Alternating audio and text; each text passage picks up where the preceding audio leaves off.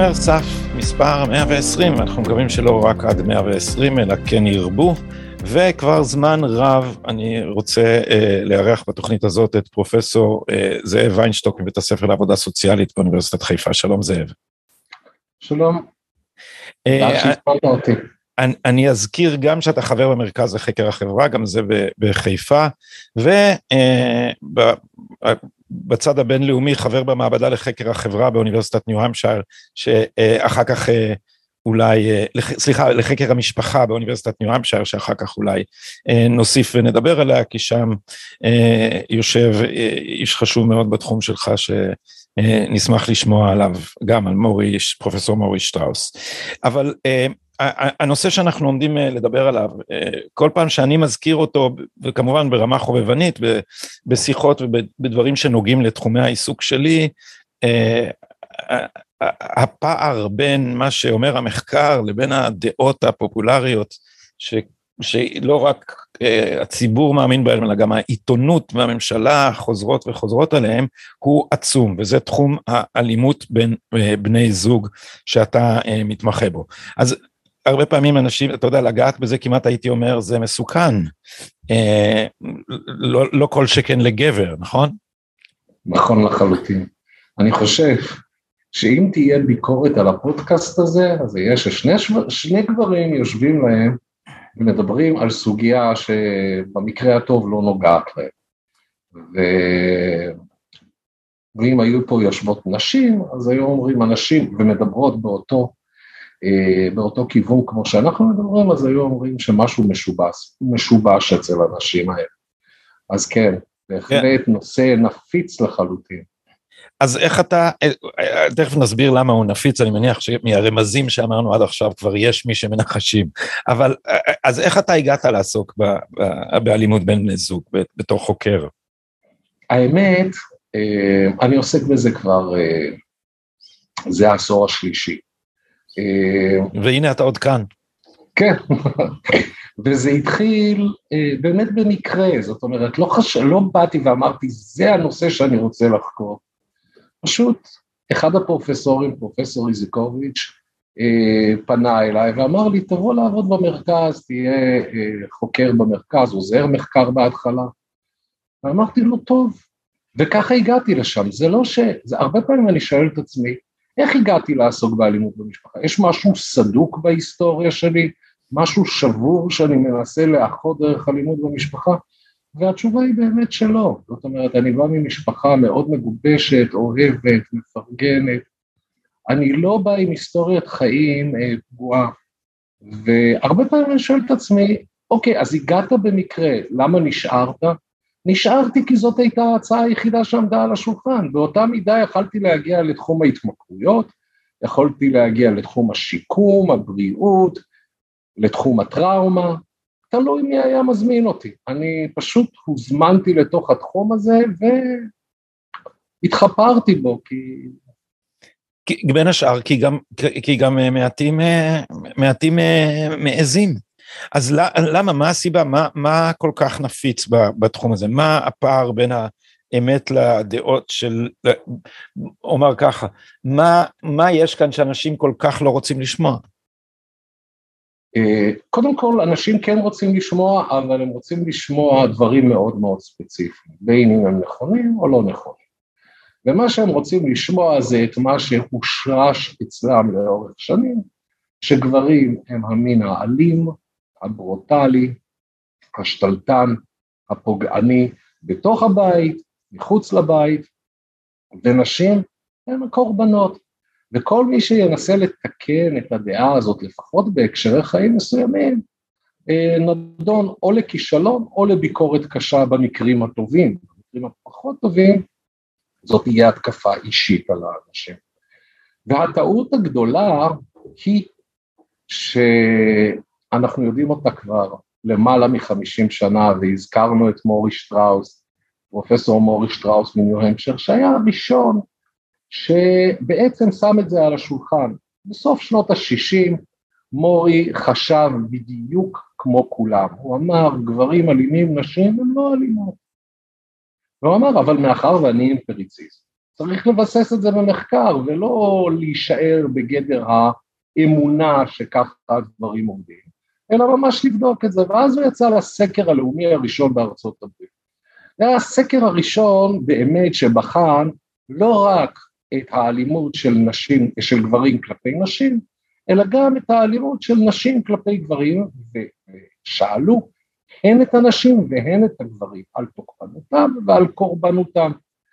והוא כמובן ציפה לראות שהגברים הם אלימים, הנשים הן לא אלימות, הן רק קורבנות לאלימות של גברים, והתוצאה הדהימה אותו לחלוטין. אני מדבר על סקר לאומי, אני לא מדבר על אה, מחקר קהילתי קטן, אלא על סקר שהשתתפו בו אלפים לאורך ולרוחב ארצות הברית. התוצאות הראו שהאלימות אה, שמפעילים גברים ונשים בזוגיותם דומה בהיקפיה. נשים מרביצות לגברים, גברים מרביצים לנשים בשיעורים דומים, לא בדיוק אותו דבר, אבל בשיעורים שאי אפשר להגיד הם זניחים ו- ואין מה להתייחס אליהם.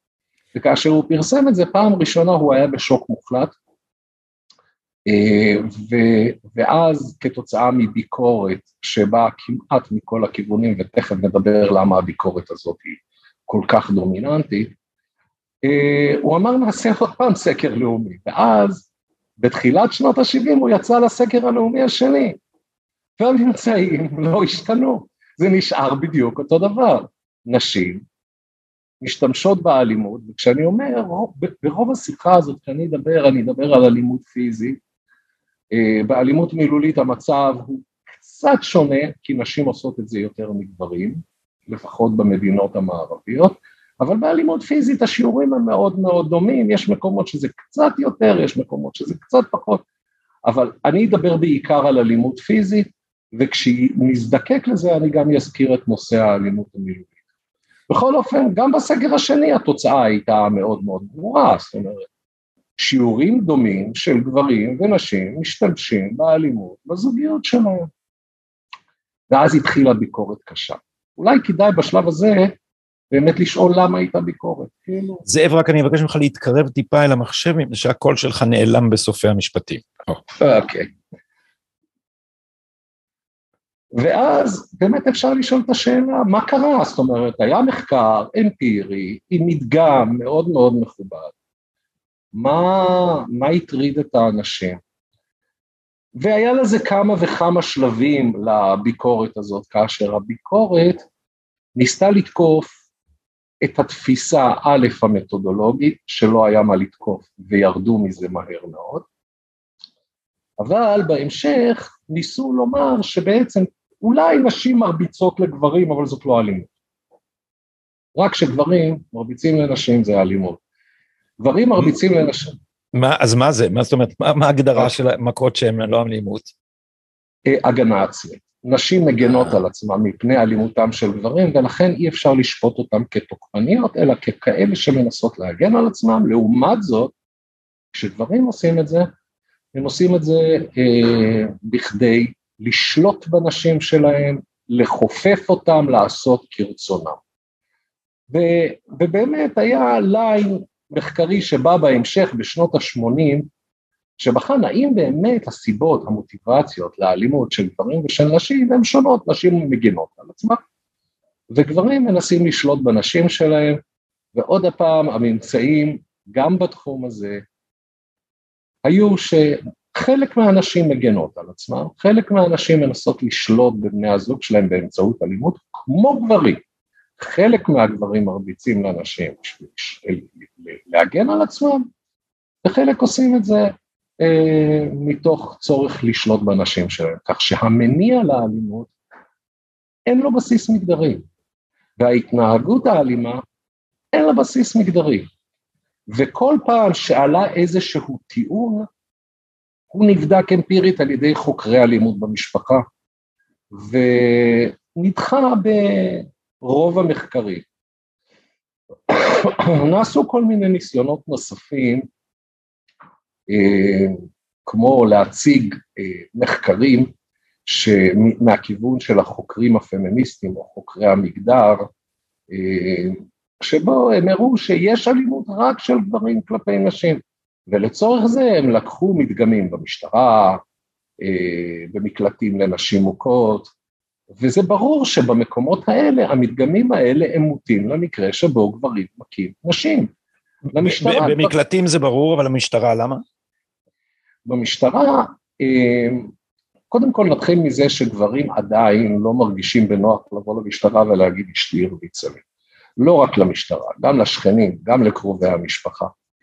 לפני אה, אה, עשר שנים בערך, אה, התבקשתי אה, לתת קורס על אלימות במשפחה אה, לקבוצה של פיקוד ומטה של קציני משטרה, קציני תחנות. ובמהלך השיעור, אחד הקצינים אה, אמר, זה לא נכון שגברים לא, אה, שגברים לא מתלוננים, הנה היה לי מקרה לא מזמן, נכנס לתחנה גבר שאמר שאשתו מרביצה לו והוא רוצה להגיש תלונה. אז ישר לקחנו אותו לחדר חקירות שיש שם חלון דו-כיווני, שמנו אותו שם בחדר, הכנסנו חוקר בשביל לקחת את העדות, וכל התחנה נכנסה לחדר השני עם במבה, ביסלי, קפה, תה, וכולנו ישבנו וצחקנו איך הגבר הזה לא מתבייש לספר את הסיפור שלו. אה, זה, זה, זה פחות או יותר המצב נכון לרגע זה. נכון לרגע. אה, אה, מכיוון שיוצא לי לצטט את המחקרים, בין השאר אני נשען עליך, על תלמידתך רונית דרור, על מאמר מפורסם של מורי שטראוס שנקרא 30 שנות הכחשת הנתונים אה, שמסכם אה, הרבה מחקרים. הטענה הראשונה שאני שומע בתגובה היא, כן, אז למה, אה, איפה, איפה רשימת הגברים שנרצחו על ידי נשותיהם? זאת שאלה מצוינת, זאת הערה מצוינת, מפני שהשאלה הזאת נשאלת כל פעם, אבל כל פעם, גדי, כאשר מציגים את הנתונים האלה. כל פעם, ואם יתאפשר לי בהמשך, אני אספר על אירוע מדהים שקרה באוניברסיטת בר אילן, והוא ידגים גם את הסוגיה הזאת. אמ, אוקיי, okay, אז אנחנו נצפה לאירוע הזה, ובינתיים אה, אני רוצה שנצפה יחדיו שנינו, יחד עם, אה, יחד עם צופי הפודקאסט הזה, בסרטון אה, לא כל כך קצר, שנמצא בערוץ של גבריות ומעבר לה, שטוען בכותרתו שהוא ישנה את מה שאתם יודעים על אלימות במשפחה, וכמובן שבין השאר אתה מופיע בו מתוך עדותך בפני ועדה של הכנסת. אז בואו נראה אם אני אצליח. אולי אני רק אקדים ואומר על כן. עדותי בוועדת הכנסת, שזאת הייתה, אמנם אני ראיתי את הסרטון ואני אשמח לראות אותו שוב, כי אני חושב שהוא חשוב, אה, זאת הייתה סביבה מאוד עוינת. זאת אומרת, כל פעם שדיברתי, אנשים ניסו בצורה כזו, שלא רואים את זה בסרטון, ניסו להשתיק אותי, אה, ולכן אני גם כן אה, מאוד כעוס, ואני רוצה להתנצל על הטון המאוד כעוס שלי, הרגשתי שאני לא יכול לדבר, שאני צריך להרים את הכל בשביל שאולי מישהו ישמע אותי שם. אז זה לא, זה לא עבר לי אישית כעוס, זה עבר לי רציני וחרד. אבל אני, אני, אני, אני לא הייתי בסיטואציה, ועכשיו כשאני אה, רואה שאתה יותר חייכן אה, ממה שהיית בסרטון, אז אני אולי מבין למה נכון. אתה מתכוון. אז אה, בוא אה, נראה אותו אה, יחדיו, אם נצליח לשתף יחד עם הסאונד, בבקשה.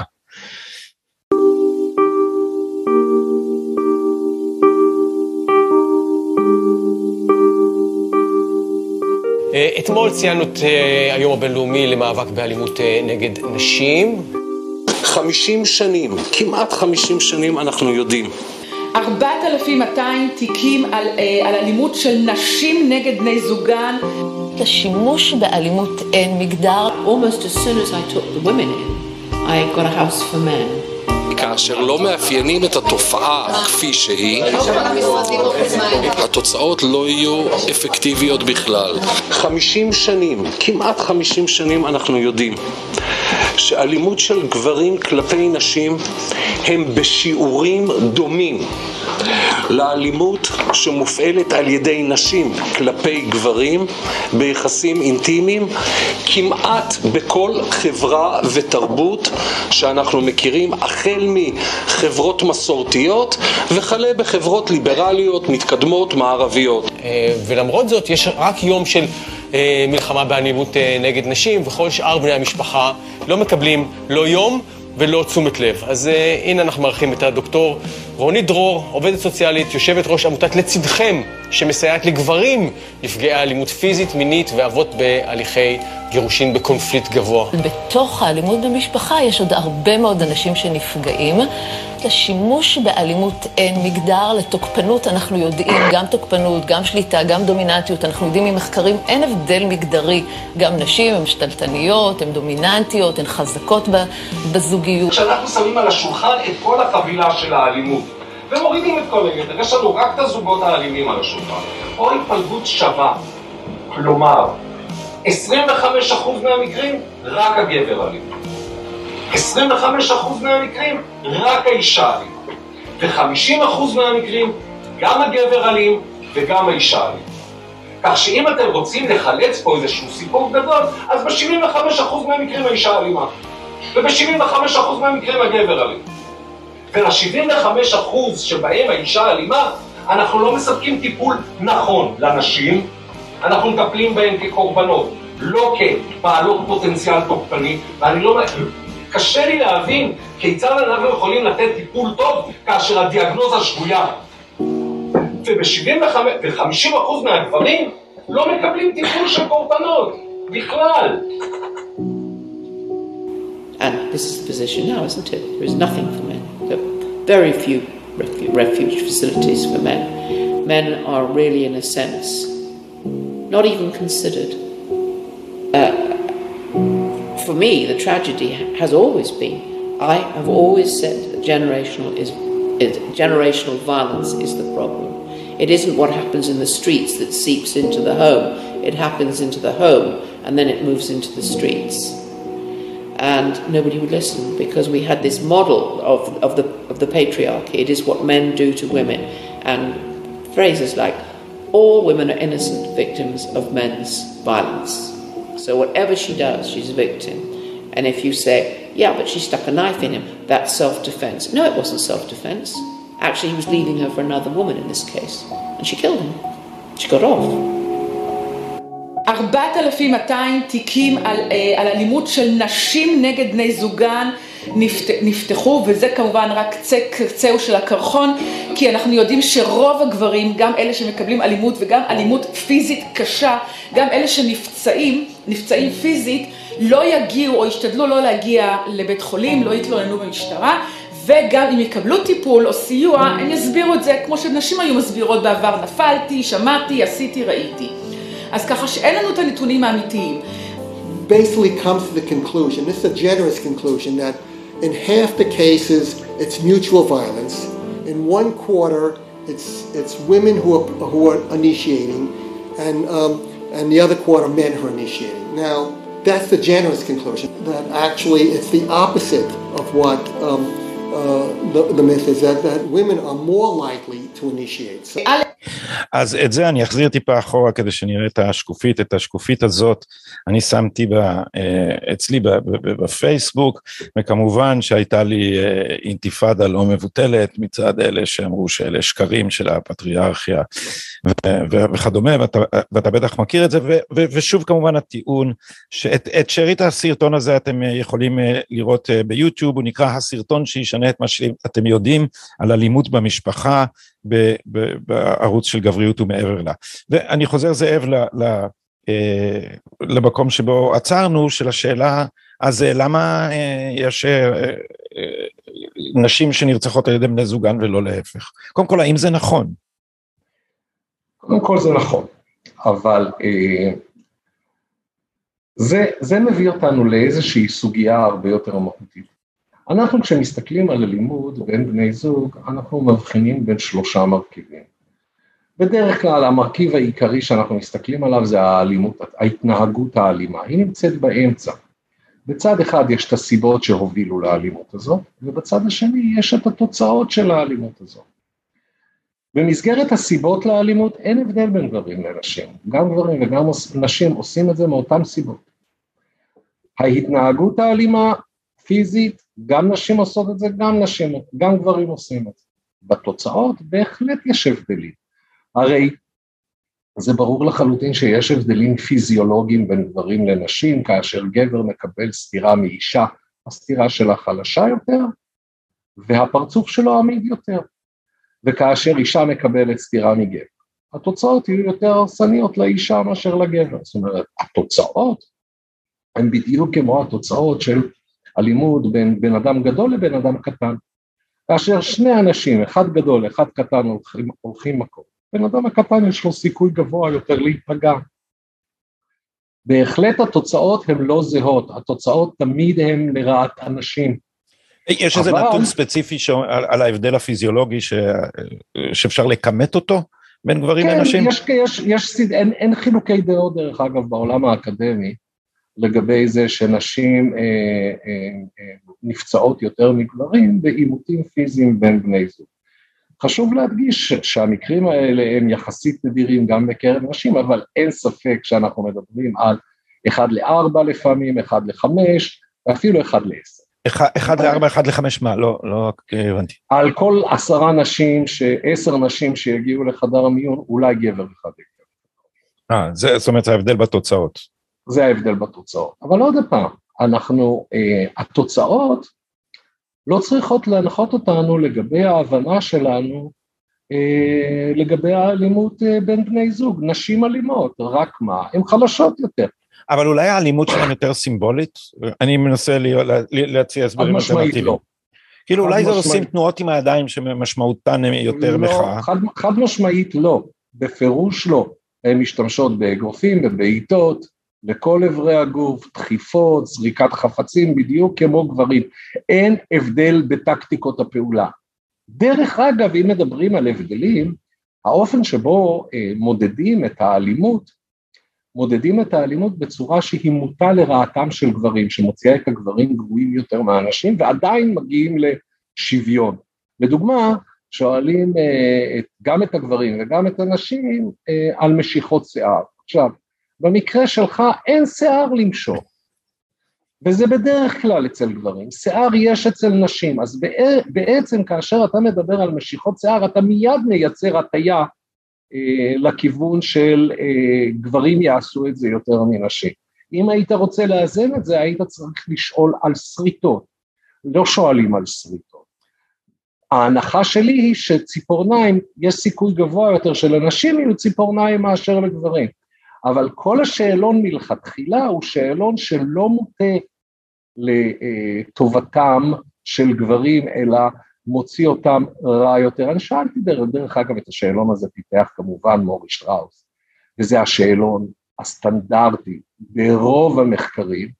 שאלתי אותו למה עשית את זה, הוא אמר כי לא האמנתי שנשים הן אלימות, אני חשבתי מלכתחילה שרק גברים הם אלימים, אז מה היה הטעם להכניס התנהגויות שהן קצת יותר אופייניות לנשים? אבל בחזרה לשאלה שלך, שום דבר לא סימבולי באלימות פיזית, שום דבר. לא מדובר אה, במשחק. אה, יש דרך אגב ליין מחקרי חזק מאוד בכל הנושא של אה, playful violence, שזה אלימות לשם שעשוע. אין פה שום שעשוע, משתמשים באלימות בשביל להכאיב בצד השני, נקודה, ונשים עושות את זה כמיטב יכולתן, ויכולתן נמוכה יותר מאשר יכולתם של גברים, ולכן התוצאות לנשים הן קשות יותר מאשר לגברים. אבל זה לא משנה דבר וחצי דבר. זה הופך את הנשים לאוכלוסייה בסיכון גבוה יותר, אבל זה לא משנה את העובדה שהן לא אלימות, בגלל שהן נפצעות יותר. הן אלימות. הן אלימות כמו גברים, ומאותן סיבות. אז מה קרה באוניברסיטת בר אילן? אוקיי, אני אספר לך את הסיפור. אה, זה קרה לפני שלוש שנים ביום עיון על אלימות במשפחה שנערך באוניברסיטת בר אילן ושהוזמנו אליו כל העובדים הסוציאליים שמטפלים בבעיית האלימות במשפחה בישראל. הכותרת של היום הזה, של יום העיון הזה, היה גברים וטיפול. ומטרתו של יום זה היה לקדם את הרגישות המגדרית לא רק לצרכים של נשים, אלא גם לאלה של גברים שסובלים מהבעיה, הן כתוקפנים והן כקורבנות. התפיסה המנחה הייתה שרגישות זאת חיונית לקידום ויישום יעיל של השינוי בתפיסת הבעיה ולהתערבות יעילה בה. החלק הראשון של יום העיון כלל שלוש הרצאות, אני נתתי אחד מהם, שלאחריהם התקיים פאנל בו מומחים בתחום התייחסות, התייחסו לסוגיות שנדונות ביום הזה, ואני הייתי אחד החברים בפאנל, והשאלה הראשונה שהופנתה לחברי הפאנל הייתה מהו האתגר המרכזי להרחבת גישת ההתמודדות עם אלימות בין בני זוג כך שתכלול התייחסות גם לצרכים של גברים המעורבים בבעיה בין אם כתוקפנים ובין אם כקורבנות? והתשובה שלי לשאלה זאת עוררה תגובות אצל חלק מהקהל שחשוב לבחון אותן כדי להעמיק את ההבנה שלנו בבעיית האלימות במשפחה ולהתמודד איתה. אני מזכיר לכם שהקהל היה עובדים סוציאליים, רוב הקהל היה עובדים סוציאליים בתחום האלימות במשפחה. הנה תמצית אה, האירוע. התשובה שלי לשאלת האתגר המרכזי החלה בטענה כי תפיסות מגדר, המגדר הן אסימטריות וסטריאוטיפיות והן נטועות לא רק בתודעה הציבורית אלא גם בקרב אנשי מקצוע ששואפים לספק מענה הולם גם לצרכים של הגברים החיים בזוגיות אלימה. בין אם כתוקפנים, בין אם כקורבנות. עוד טענתי שהתפיסה הסטריאוטיפית הזאת תהווה מכשול בכל ניסיון לחולל שינוי מהותי בתחום. ובהמשך, כדי להראות כי אני עובד סוציאלי שחוקר את התחום שנים רבות, מוטה גם בתפיסות שלי, ואז הבאתי את הסיפור האישי שלי הבא. בגיל 22 התחלתי להרוויח כסף. שכרתי דירה והרגשתי שהעולם נפתח בפניי, פגשתי בחורה, התחלנו לצאת, ולאחר תקופה קצרה למדי, כשהרגשתי שהקשר לא מתאים, ביקשתי שניפרד. התגובה שלה הייתה קשה, היא טענה נגדי כי עכשיו היא מבינה ממה אני עשוי, שמעולם לא היו לי כוונות רציניות כלפיה וכי רק ניצלתי אותה לצרכים המגונים שלי. אני הרגשתי אשם ולכן גם לא התקוממתי ולא קמתי ועזבתי את המקום. ישבתי שם, ילד בן 22, וספגתי בשקט את התוכחה. כשהיא פרצה בבכי, אני נשברתי ואמרתי שאני מצטער שאני גורם לצער. אז היא הפסיקה לבכות, הרימה את הראש, הישירה אליי מבט מאיים וצעקה בכעס, מצטער? אני אראה לך מה זה מצטער. היא הושיטה את היד שלה לשדה הסמוכה לספה. עליה ישבנו, לקחה מספריים ובכוח נעצה את הקצה של המספריים בירך שלי. אני שלפתי את המספריים מהרגל. קמתי ועזבתי את המקום בלי להגיד דבר, כאילו לא קרה שום דבר. אני זוכר שכשהלכתי לכיוון הדלת אני אפילו השתדלתי לא לצלוע. עברו כעשר שנים עד שהתחלתי להבין שהייתי קורבן לאלימות פיזית חמורה. גם היום, שנים לאחר המקרה, למרות שאני מבין את זה, אני לא מרגיש ככה. כשאני חוזר ונזכר במקרה הזה, אני רואה את עצמי כאיש הרע בסיפור, ורגשי אשמה עמוקים מציפים אותי. אני מרגיש אשם לא רק בגלל שפגעתי בה, אלא גם על כך שגרמתי לה לפגוע בי. זאת גם הסיבה שבעטייה נמנעתי מלצלוע כשעזבתי את הבית, לא רציתי להוסיף חטא על פשע. אחרי שגמרתי לספר את הסיפור בכנס הזה, התגובות, המיל... התגובות המילוליות והבלתי מילוליות היו מגוונות. יחד עם זאת, קשה היה שלא לשים לב שחלק מהנוכחים בקהל, כפי שניתן היה לזהות בבירור מהבמה עליה ישבתי, הגיבו בחיוכים, הערות קולניות שניתן היה לפרשן כלגלגניות, צחקוקים קולניים, ואולי, אולי גם מבוכה. חברת פאנל מזועזעת שישבה לידי הייתה מזועזעת מהתגובות, היא לקחה את המיקרופון ושאלה את הקהל, שעיקרו עובדים סוציאליים, עובדות סוציאליות במקרה הזה, האם התגובות הללו היו נשמעות גם אם הסיפור היה מושמע על ידי אישה שסבלה מהאלימות של גבר? במילים פשוטות, האם מה שגרם לתגובות הוא שהגבר הוא הקורבן בסיפור ולא אישה? ולאחר שהיא סיימה את הדברים השתרר שקט בקהל. אני מאמין שאם אישה נפגעת אלימות הייתה מציגה את הסיפור שלה במעמד הזה, היא הייתה זוכה לביטויים גלויים של אמפתיה מקיר לקיר, ובצדק. לעומת זאת, הסיפור של גבר נפגע אלימות שהוצג לקהל, זכה במקרה הטוב ליחס אמביוולנטי אצל חלק מהנוכחים. חשוב להדגיש שהתגובה לסיפור הייתה ספונטנית, ולא כללה את כל הקהל, אך היא גם לא הייתה שולית, כך שניתן יהיה להתעלם ממנה. עניין הספונטניות הזה הוא נורא חשוב. מפני שספונטניות עשויה להיות עדות לנטייה הטבעית, הפנימית, המיידית, והכנה להתייחסות לגברים קורבנות אלימות מצד נשים. בהפסקה ש, שאחרי הפאנל, היו נוכחים שפנו אליי והתנצלו בשמם ושל אחרים על התגובה המזעזעת, הילדותית, המזלזלת, הבלתי מתחשבת. נתקלתי גם כן בפניות מתנצלות כאלה מאנשים שנכחו בכנס או שמעו עליו חודשים לאחר האירוע, הייתי במקומות אחרים, אנשים ניגשו אליי.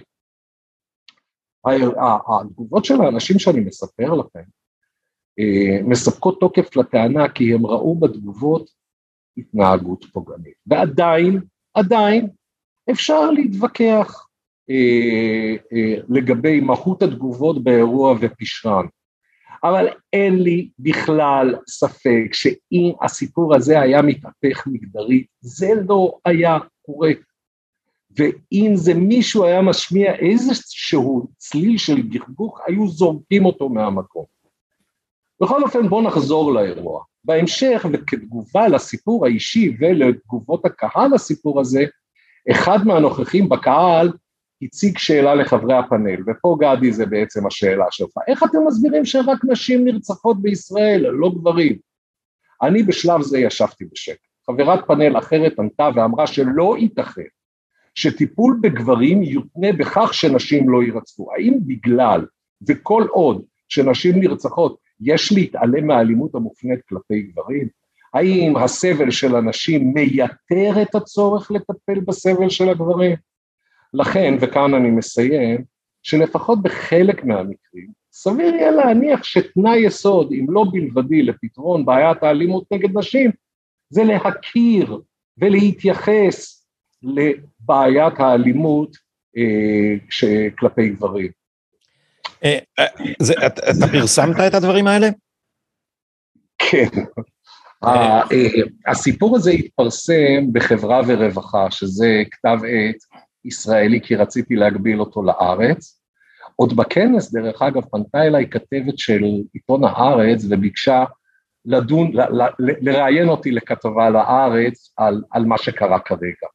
אמרתי לה, בשום פנים ואופן אני לא אתראיין. הדבר האחרון שרציתי באותו רגע זה, זה, זה להראות את הכיעור הזה. התחושה שלי זה לא יקדם שום דבר, ולכן אני פרסמתי את זה בכתב עת שהוא כתב עת מקצועי, ואני מניח גם כן שהפודקאסט הזה הוא מאוד מקצועי, אנשים, אנשי מקצוע נכנסים אליו יותר.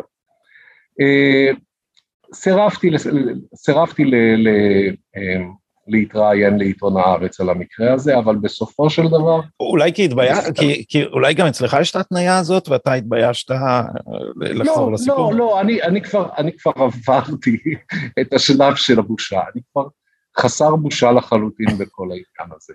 העניין הוא שזה לא היה קשור לבושה, זה היה קשור לזה שהרגשתי שמאחר והיו נוכחים של עובדים סוציאליים, אני חושב שעובדים סוציאליים הם אנשים נפלאים.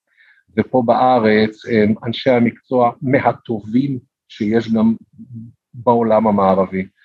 לא רציתי בשום צורה שהיא לייצר איזשהו עליהום על העובדים הסוציאליים, גם מצד אנשים שתומכים בזה, וגם לא צריך לייצר את העליהום, כי אני, אני בעצמי, מושרשים בי התפיסות השגויות האלה והעמותות מגדרית האלה. ואנחנו צריכים לתקן את זה, אנחנו צריכים לתקן את זה, כי אלימות נגד גברים זו טרגדיה כמו של נשים, זה לא קומדיה. זאת אומרת, זה לא שאלימות נגד נשים זה טרגדיה ואלימות נגד גברים זה קומדיה. זה רע מאוד לכאן ולכאן, מה שמביא אותי אולי להזכיר את העבודה של סנדרה סטיט, שפורסמה ב-2005. וסנדרה סטיט אה, היא חוקרת אלימות במשפחה, אה, היא גם מטפלת משפחתית, היא השפיעה עליי המון והפכנו להיות חברים במשך השנים. היא פרסמה מאמר שבו היא בחנה מה המנבא החזק ביותר לכך שנשים מגיעות לחדר מיון כתוצאה מהאלימות במשפחה? מה המנבא החזק ביותר? גדי, המנבא החזק ביותר זה שהם הרימו יד על הדברים. זאת אומרת, אני לא אומר שהם לא הרימו בצדק את היד, אני לא עוסק פה בצדק, רק שהם סיימו בחדר המיון.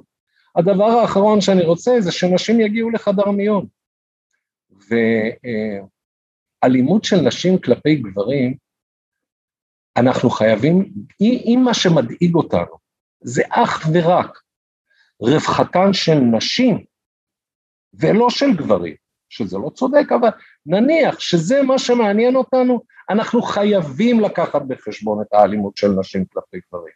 אם אנחנו באמת רוצים להגן על נשים, אנחנו חייבים לקחת את העניין. אפשר זה, זה מה שאתה אומר, בוודאי, אבל זה מה שאתה אומר בסרטון, שאתה אומר, אנחנו גם לא ניתן טיפול טוב לנשים, אם הבנתי נכון, אם אנחנו לא, אם אנחנו נטפל כקורבנות, גם במי שהן בעצמן אלימות.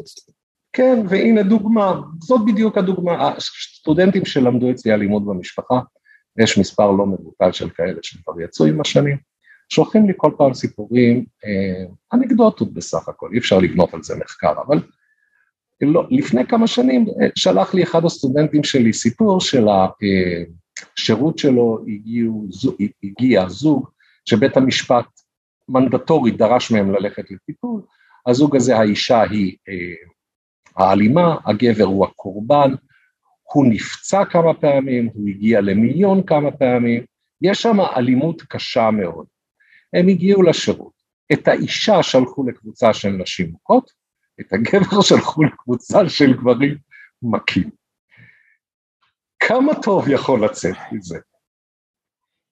מה, מה עושים, אם, אם הטיפול ראוי, מה עושים עם אה, בני זוג אלימים, גברים ונשים? מה, מנקודת מבט טיפולית, לא ענישתית? זה יהיה מאוד מורכב להתחיל אה, אה, לפרוס את כל היריעה בהקשר הזה. זאת אומרת, רק ב highlights. כן, קודם כל צריך להחליף דיסקט, קודם כל צריך לעשות את האבחון נכון, וכמו שאמרתי בוועדה של הכנסת, צריך להתחיל לראות כאשר גבר או אישה או זוג מגיעים לטיפול, צריך לאבחן אותם, האם רק הגבר אלים, האם רק האישה אלימה, או שני בני הזוג אלימים, וזה נורא נורא חשוב להמשך הטיפול. גם אם אנחנו נותנים טיפול תוקפנים וקורבנות, וזה גם צריך להיות טיפול תפור ומותאם. הבעיה הגדולה היום, הבעיה הגדולה היום, שהתיאוריה שמובילה את הטיפול, זה התיאוריה הפמיניסטית, או אם לדייק יותר מבחינת שפה, זה התיאוריה הפטריארכלית, שהיא התיאוריה שאומצה על ידי הפמיניזם, ושטוענת בעצם ש, שגברים הם שולטים, נשים הם נשלטות, ומפה הם גוזרים ששליטה תמיד באה בהכרח עם כוח ואלימות, ולכן גברים הם האלימים ונשים לא, ואם נשים מרימות את היד, זה. בכדי להשתחרר משליטתם ומאחיזתם של גברים. צריך לוותר על התיאוריה הזאת. פשוט צריך לוותר על התיאוריה הזאת. תיאוריות שהן, אין להן שום קשר למציאות. היית אומר שהחברה לא פטריארכלית? אז... לא, אני לא אומר, קודם כל בוא נתחיל מזה. שיש פער מאוד גדול בין רטוריקה לפרקטיקה. היום אף אחד לא יעז לדבר מחוץ לבית על uh, uh, חלוקת תפקידים מסורתית, כולם יגידו שצריכה להיות שוויוניות והכל. זאת הרטוריקה. בתוך הבית רוב האנשים חלוקת התפקידים ביניהם היא מסורתית וזאת זכותם המלאה ואף אחד לא צריך להגיד לאף אחד איך הוא צריך לחלק, לחלק את יחסי העבודה בינו לבין בת זוגתו. אצלי במשפחה לדוגמה, אצלי בזוגיות, אשתי מנהלת את הכספים, אשתי מקבלת את רוב ההחלטות ואני מוקיר לה על זה המון מפני שהיא משחררת אותי לעסוק בדברים אה, שהם מאוד מאוד חשובים.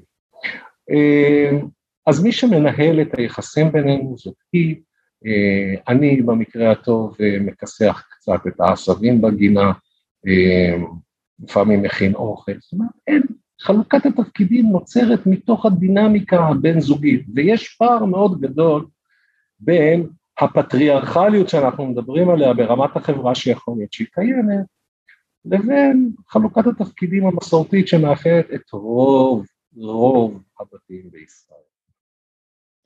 אז כן, יכול להיות שאנחנו חברה פטריארכלית עם איזושהי נטייה לכיוון של ליברליות שוויונית, יש בישראל גם חברות שהן יותר אה, פטריארכליות, ויש חברות שהן פחות פטריארכליות, לדוגמה החברה החרדית היא חברה הרבה יותר פטריארכלית מהחברה החילונית, ועם זאת שיעורי האלימות שמה הם בדיוק כמו בחברה החילונית. ב-25% מהמקרים רק הגברים אלימים, ב-25% מהמקרים רק הנשים אלימות, וב-25% מהמקרים שני הצדדים אלימים. בדיוק אותו דבר. איך זה בחברה הערבית? בדיוק אותו דבר. כן, גם החברה הערבית שהיא כן, פטריארכלית. כן, אשת סגל חדשה, אשת סגל חדשה הייתה הדוקטורנטית שלי דרך אגב, גם רונית הייתה הדוקטורנטית שלי והפכה להיות קולגה שלי עם השנים. אשת סגל חדשה שהייתה דוקטורנטית שלי לפני זה, וואף אסואן בשיר, אה, בחנה את האלימות בחברה המוסלמית בצפון ישראל, אותם ממצאים. אחוז הנשים, אחוז הנשים שמרביצות לגברים, משתווה לאחוז הגברים שמרביצים לנשים, אפילו קצת יותר. עכשיו, אז אני, למה האליטה ששם הפמיניזם הוא אה, קדוש ואסור לחלוק על אה, פמיניסטיות כי זה כמעט נחשב לדיכוי נשים אם אתה אפילו חולק עליהן, זה אני מבין, כי, כי באמת בחברה, בעילית, בוודאי באקדמיה, זאת התפיסה ההגמונית או הדומיננטית, אבל גם אנשים אה, מחוץ לאקדמיה, גם אנשים אה, אה, בשכבות יותר עממיות, מאוד הם מתקשים להאמין לממצאים האלה. נכון. אתה אומר את זה, למה? מה ההתניה פה? פשוט קודם כל זה הינדוס תודעה שמתרחש לאורך הרבה מאוד שנים, וכמו שסיפרתי לך בסיפור האישי שלי, אני גם נלכד בתוכו. אבל השאלה החזקה ביותר זה למה זה הפך להיות הסיפור. תראה, התנועה הפמיניסטית, באמת היו לה הישגים פנטסטיים לאורך השנים. היו דברים שהם עשו שיש להם חשיבות מאוד גדולה. אבל התנועה הפמיניסטית ניסתה לחפש לעצמה בתחילת הדרך דגל ש, שיהיה קל לסחוף את האנשים סביבה, ואני מדבר על עשרות עשרות שנים אחורה. והם יכלו לבחור הרבה מאוד אפשרויות, הם בחרו את האלימות במשפחה בתור הדגל המרכזי שלהם. אז כשהם בחרו בדגל המרכזי הזה, כולם, בלי יוצא מן הכלל, וגם הם האמינו שבאמת נשים הם אלה שחוטפות מכות, לא גברים. וזה הפך להיות הדגל המרכזי, ולכן כאשר התחילו לצאת עדויות חדשות שזה לא ככה, הם עשו מאמצים מאוד מאוד גדולים לסתור את זה, לחסום את זה ולא לתת למידע הזה להגיע לציבור. זה היה בערך עד, שנת 2000, זה היה הדגל המרכזי וכל מי שהרים את הכל, התווכחו איתו על המתודה, על הקונטקסט, על מי הוא, מאיפה הוא בא, למה הוא אומר דברים כאלה. בשנת 2000 הם כבר שינו את התקליט והתחילו לדבר על דברים אחרים. וכי כי, כי אי אפשר היה, לפחות ברמה האינטלקטואלית, אי אפשר היה להמשיך להחזיק את הטיעונים האלה. הטיעונים האלה לא החזיקו מים. ואז הם התחילו להביא דברים אחרים. כן, אבל גברים אונסים נשים. נכון. לא בסדר בכלל, קטסטרופה. נכון. אז אם הם אונסים נשים, אז הם גם מרביצים לנשים. והלחץ שהם מפעילים על, אה, על קובעי העמדה, על האנשים שהם אה, מקדמים את השיח החברתי הוא כזה שאם אתה לא תגיד את הדברים האלה, אנחנו נטפל בך. וזה קורה כל הזמן, וזה קורה, אתה יכול לראיין את אה, רונית, היא תספר לך כמה לחץ, ובטח שמעת ממנה. כן, ראיינתי אותה בפודקאסט הזה. כמה לחץ אה, מופעל על אנשים שלא מתיישרים עם הקו הפמיניסטי, והעניין הוא שאם היית מראיין אותי לפני עשר שנים, הייתי אומר לך, דברים הולכים ומשתפרים. אבל בשנים האחרונות, בגלל כל המחקרים שהתחילו לזלוג, הם דווקא שינו כיוון. היום כמעט כמעט בלתי אפשרי, כמעט בלתי אפשרי לפרסם מחקר או מאמר או לתקצב מחקר שיבדוק את העניין המגדרי בצורה שוויונית. רק לאחרונה אה, אחת הקולגות שלי נדחה למאמר שבו היא הראתה, הממצאים הראו שנשים שנמצאים, נמצאות בקונפליקטים בעצימות גבוהה עם בני הזוג שלהם, אם מטפלים רק בהם ולא תומכים ומטפלים בגבר, הן נמצאות בסיכון יותר גבוה לפגיעה. והתגובה של עורך הכתב עת הייתה, זה מאמר מאוד סקסיסט, אני לא מוכן לקבל. תשמע, הדבר הזה ישנו בשמאל, מראשית ימי המרקסיזם. זה אמר מבקר בשל מישל פולני, אמר אף פעם אי אפשר לתקוף את המרקסיזם. מפני שאם אתה תוקף את האידיאל שלו, המוסרי, של החברה השוויונית, אומרים לך אבל זה מדעי, זה סוציאליזם, אה, זה, זה מטריאליזם דיאלקטי, זה לא אה, החברה תהיה סוציאליסטית, כי ככה ההיסטוריה עובדת. לעומת זאת, אם אתה אומר, חברים, הנבואות של המרקסיזם לא נכונות, אומרים לך, אתה תומך בקפיטליזם ואתה מנצל את הפועלים. אז זאת אומרת, אם, אם אתה מצביע על המחקר האובייקטיבי, אומרים לך שאתה לא מוסרי. אם אתה מצביע על התוצאות המוסריות, אומרים לך שאתה לא חוקר. וככה הדבר הזה מתנהל במעגל סגור, אני חבל שמישל פולני קרא לזה dynamo-objective coupling, שזה ביטוי ש... אף אחד לא חזר עליו מפני שהוא לא אומר את ה... הוא לא, הוא לא מצביע על הדבר הנכון, אבל ה, ה, כלומר הוא לא עושה את האסוציאציה הנכונה, אבל, אבל הוא כן מצביע על הדבר הנכון עם כל העמדות של, ה, של השמאל עכשיו, שאפשר לבדוק את זה בנושא האקלים, ואפשר לבדוק את זה בנושא היחסים בין מזרח למערב, אפשר לבדוק את זה בתוך חברות בין רוב ומיעוט והיחס לתרבות של המיעוטים, שאתה תמיד, אם אתה מביא את המספרים, אתה חשוד מוסרית, ואם אתה קורא תיגר על המוסר, אומרים לך שאתה לא אה, מבין במספרים, והרבה פעמים התוצאה היא שהקורבנות סובלים יותר ולא פחות, ואני לא, לא אכנס לזה בהרחבה, אני כבר לא עוסק בזה הרבה זמן, אבל בזמנו כשהציעו כאן את חוק הפללת אה, לקוחות הזנות, אה, היו כמה אה, נשמות אמיצות, אני הייתי, בטמטומי התנדבתי להיכנס לה, אה, לוויכוח הזה בתור גבר, זה, אה, ועוד אחד שכתב את אלנבי, זה לא היה נעים, אבל המחקרים שהציגו, נגיד פרופסור הילה שמיר, אמרו, חברים, זה, זה התוצאה של חוקים כאלה בארצות אחרות, זה שזה דוחק את הזונות למחתרת, ושם הם בידיים של העבריינים, יותר, לא פחות, ואי אפשר היה להגיד את זה. זאת אומרת, בסופו של דבר, האידיאולוגיה ש, אה, שאתה אה, מתאר אותה, היא אה, כל כך חשובה לאנשים האלה, שהם בעצם מוכנים לקיים אותה על חשבון האנשים שבשמם הם כביכול מדברים. ואם זה נכון מה שאתה אומר, ומוכנים לשקר במחקר למרות שזה פוגע בקורבנות, זה דבר מזעזע מבחינה מוסרית. אני לא חושב שהם משקרים, אני חושב שהם כל כך משוכנעים בתפיסת העולם שלהם, ושהעובדות האמפיריות ביניהם, בעיניהם לא ממש חשוב.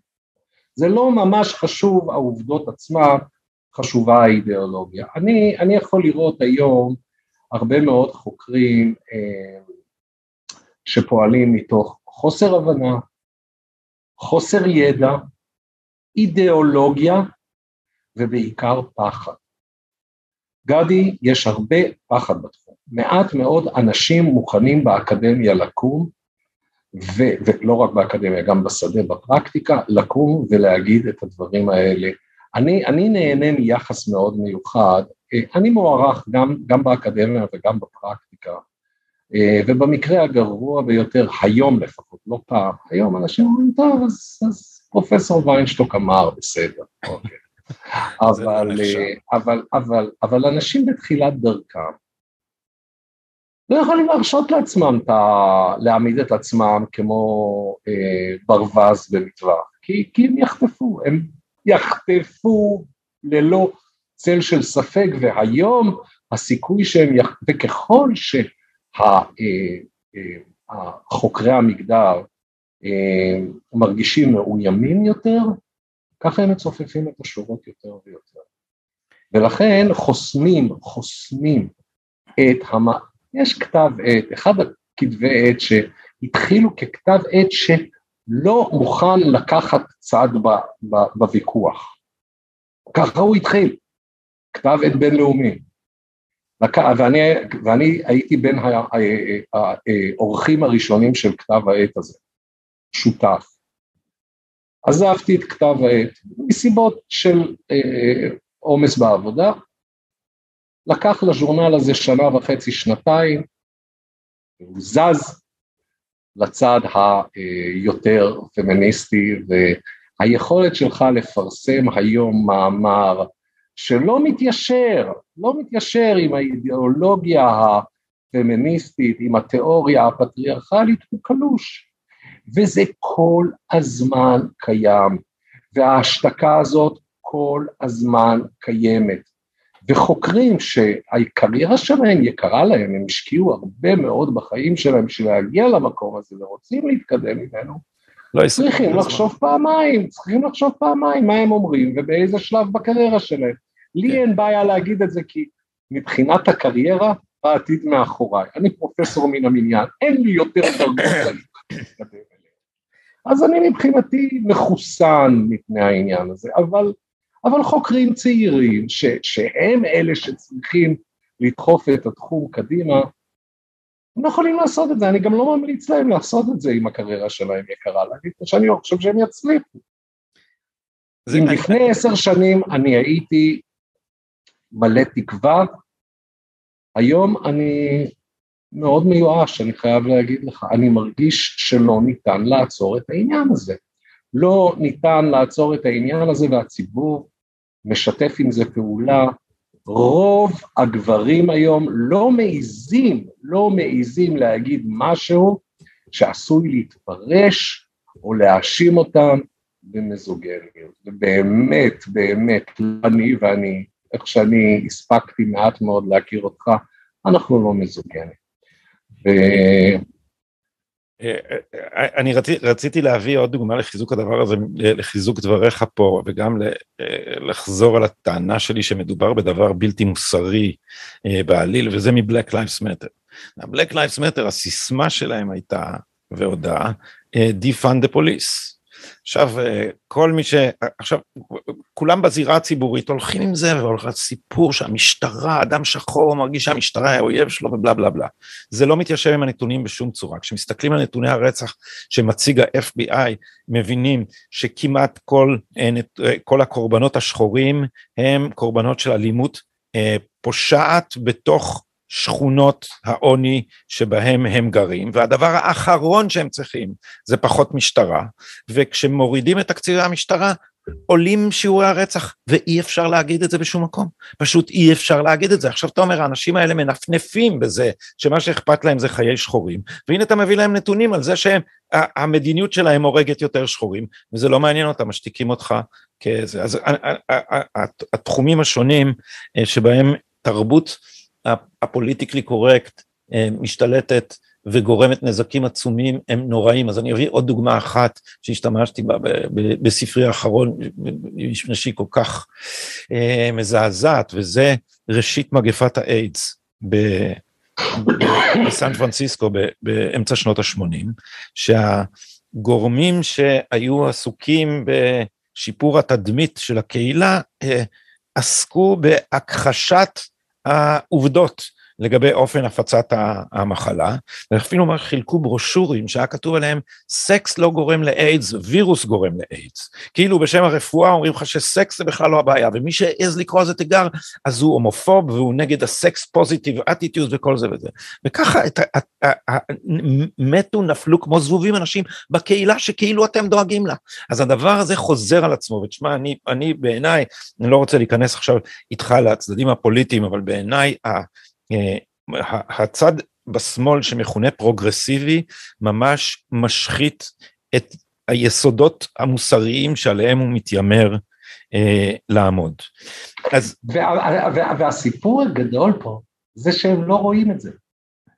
הם לא רואים את זה, הם כל כך אה, לכודים בתוך הסיפור שלהם, הם לא רואים שהם משעבדים נשים מוכות לצרכים האידיאולוגיים שלהם, הם לא רואים את זה. אני לפני כמה שנים נתתי אה, בקורס על אלימות אה, במשפחה, אה, בתואר שני, אה, דיברתי על סוגיות מגדריות באלימות, באיזשהו שלב קמה סטודנטית והתחילה לצעוק, אתה לא יודע ולא מבין מה זה להיות אישה. ובשלב הראשון אני די נבהל. להגיד לך את האמת, נבהלתי כי גם אה, חששתי שאני אצטרך לשבת מול הרקטור ומול הדיקן ולהסביר להם איך זה שהרגזתי מישהי. קצת נרגעתי, לקח לי שנייה שתיים להירגע, ו, ואמרתי לה, לא, אני לא יודע מה זה להיות אישה. ולהגיד לך את האמת, אני גם לא יודע מה זה להיות גבר. ולא תמיד, לפעמים, אני יודע מה זה להיות זאב איינשטיין. זה גם לא כל הזמן. ולא זכור לי שמישהו שם אותך בתור מישהי שיודעת מה זה להיות אישה. ואני גם לא חושב שיש דבר כזה אישה. יש הרבה סוגים של נשים. אה, ואז היא קמה ויצאה מהכיתה בכעס וטרקה את הדלת, וכמובן שהתלוננה, אבל זה עבר בשלום. איך הגיבו הסטודנטים? אה, תראה, בתחילת, כשאני מלמד אלימות במשפחה בתואר שני, גם בתואר ראשון, אבל בתואר שני זה יותר חזק, תחילת הקורס, השליש הראשון של הקורסים, חודש וחצי, יש לי התנגדות מאוד גדולה בכיתה, אני מכין את עצמי, אני נח היטב לפני השיעורים הראשונים, בשליש השני של הקורס אנשים מתחילים להקשיב, ובשליש השלישי אנשים מתחילים להגיד וואלה, וואלה פתחת לנו את העיניים. וזה עובד מצוין עד שהם מגיעים לשדה. וכשהם מגיעים לשדה, ועד שהם מגיעים לשדה ומתחילים לדבר בישיבות סגל, צוות, על uh, התפיסות שלהם, מתחילים לכסח להם את הצורה. אוי, זה כל כך מוכר. תראה, אני, אני לא סובל אה, בשל דעותיי במחלקה שבה אני נמצא, במחלקות שבהן אני נמצא, אבל זה כן זכור לי ב, כשהייתי מרצה צעיר בכמה פעמים ש, שקראתי תיגר על משהו שהוא פוליטיקלי קורקט, משהו, והערתי על זה, אתה נתקל לא רק בהתנגדות, אלא גם בצקצוקים, ויש את הדיקטטורה של הצקצוקים, נכון? זה כאילו, אתה יושב ברשימה ואתה אומר, וכולם עושים את, ה, את הדבר הזה, אז מבהירים לך שאתה הילד שעליו תכף יעשו חרם. בכיתה, וזה דבר, אתה יודע, אנשים שאתה בקשר איתם, אתה, זה כאילו, זה איזה מין אה, עדריות מתאבכת, שאף אחד אין לו כוונה רעה כלפיך באופן ספציפי, אבל הדעות הקדומות יכפו את עצמם כמעט מאליהן באיזה, בדינמיקה עדרית, ולכן אני חושב שאני, אני לסיום אומר לך דבר אה, אופטימי.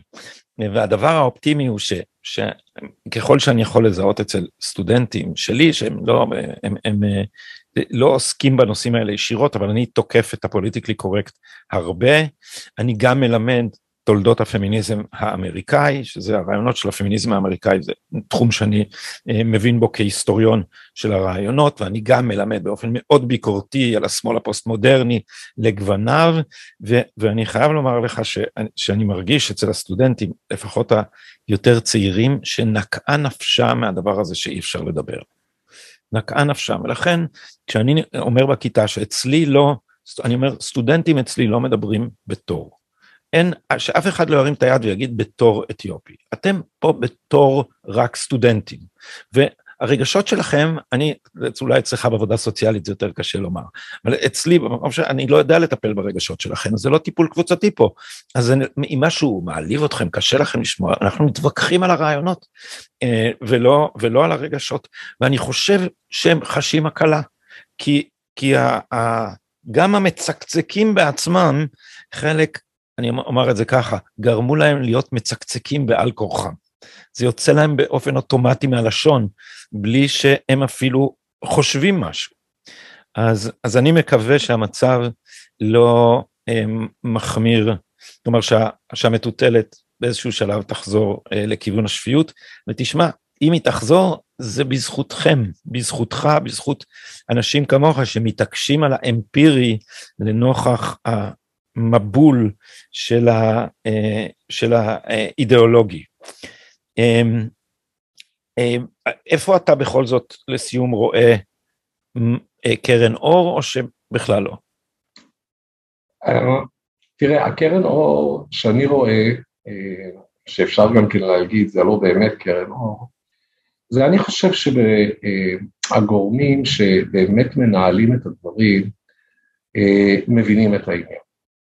לדעתי השכבות הגבוהות במשרד הרווחה, המפקחים, האנשים הדומיננטיים במשרד הרווחה, אה, מבינים שיש בעיה מאוד גדולה באופן שבו העסק מתנהל, עדיין לדעתי אין להם את האומץ לחולל את השינוי. אבל הם מבינים כבר לחלוטין שמה שהם עושים לא עובד. אחד מהם אמר לי, איך אני, ואני לא אגיד את השם שלו, מפני שאני לא רוצה לסבך אותו, הוא אמר לי, תאר לעצמך שאני מזמין קבלן לבנות קיר. הוא אומר לי, אני אבנה לך את הקיר בעשרת אלפים שקל. אתה חוזר, משלם עשרת אלפים שקל, חוזר, הקיר הרוס. הוא אומר, טוב, מה ציפית שאני אעשה בעשרת אלפים שקל? תן לי עשרים אלף, אני אעשה לך קיר כמו שצריך. אתה נותן לו עשרים אלף, הולך חוזר, אומר, טוב, תשמע, גם בעשרים אלף קיר טוב לא יצא, אולי זה יעמוד עד שהוא ייפול. וככה הוא ממשיך להגיד לך, תוסיף לי כסף, אני אבנה לך קיר. ככה, זה הסיפור בתחום הזה. לא פתרו את הבעיה, לא, ועם הגישה הקיימת גם לא יפתרו את הבעיה. שפכו המון המון כסף על כל התחום הזה. לדעתי מיליארדים נכנסו לתוך התחום שקוראים לו התמודדות עם אלימות במשפחה. פתרון ממשי לא הביא. ואנשים ש... באמת עומדים בקודקוד של הסיפור, של המדיניות, מבינים את זה. האם אה, ההבנה הזאת תתרגם את עצמה למעשים? ימים, ימים יגידו. אני... אז הקרן אור שביקשת, זה בפירוש ההבנה ההולכת וגוברת בקרב מקבלי ההחלטות, ומה שמייאש בכל הסיפור שזה עדיין לא מתרגם את עצמו למעשים בשם. כן, עדיין כל הסרטים נגד אלימות במשפחה שמפיצים ארגוני הנשים אה, בסיוע משרדי הממשלה, הם תמיד, לפי הסטריאוטיפ הזה, גם כשמדובר באלימות נגד ילדים, בכל זה, זה תמיד אנשים קורבנות, והגברים הם, הם, הם התוקפים. מה שלא הספקנו לדבר עליו, אולי ננסה בשיחה נוספת בהזדמנות קרובה, הוא התוצאות אה, האיומות של הדברים האלה בתוך מערכת המשפט. זאת אומרת, מה קורה במערכת הענישה לגברים, לגברים מתגרשים, לזה, ו, ו, וגם אה, אה, מה הדבר הזה בסופו של דבר עושה גם לנשים, מכיוון שגם הנשים, יש להם אחים, אבות, בנים, ו, ו, והם לא יוכלו להציל אותם מידי, מידי האידיאולוגיה הזאת שאסור אסור להתווכח איתה. פרופסור זאב ויינשטוק, אני מודה לך מאוד על השיחה הזאת, וגם על מחקריך וגם על אה, אומץ לבך הציבורי. תודה. אגבי. לילה טוב. כל טוב.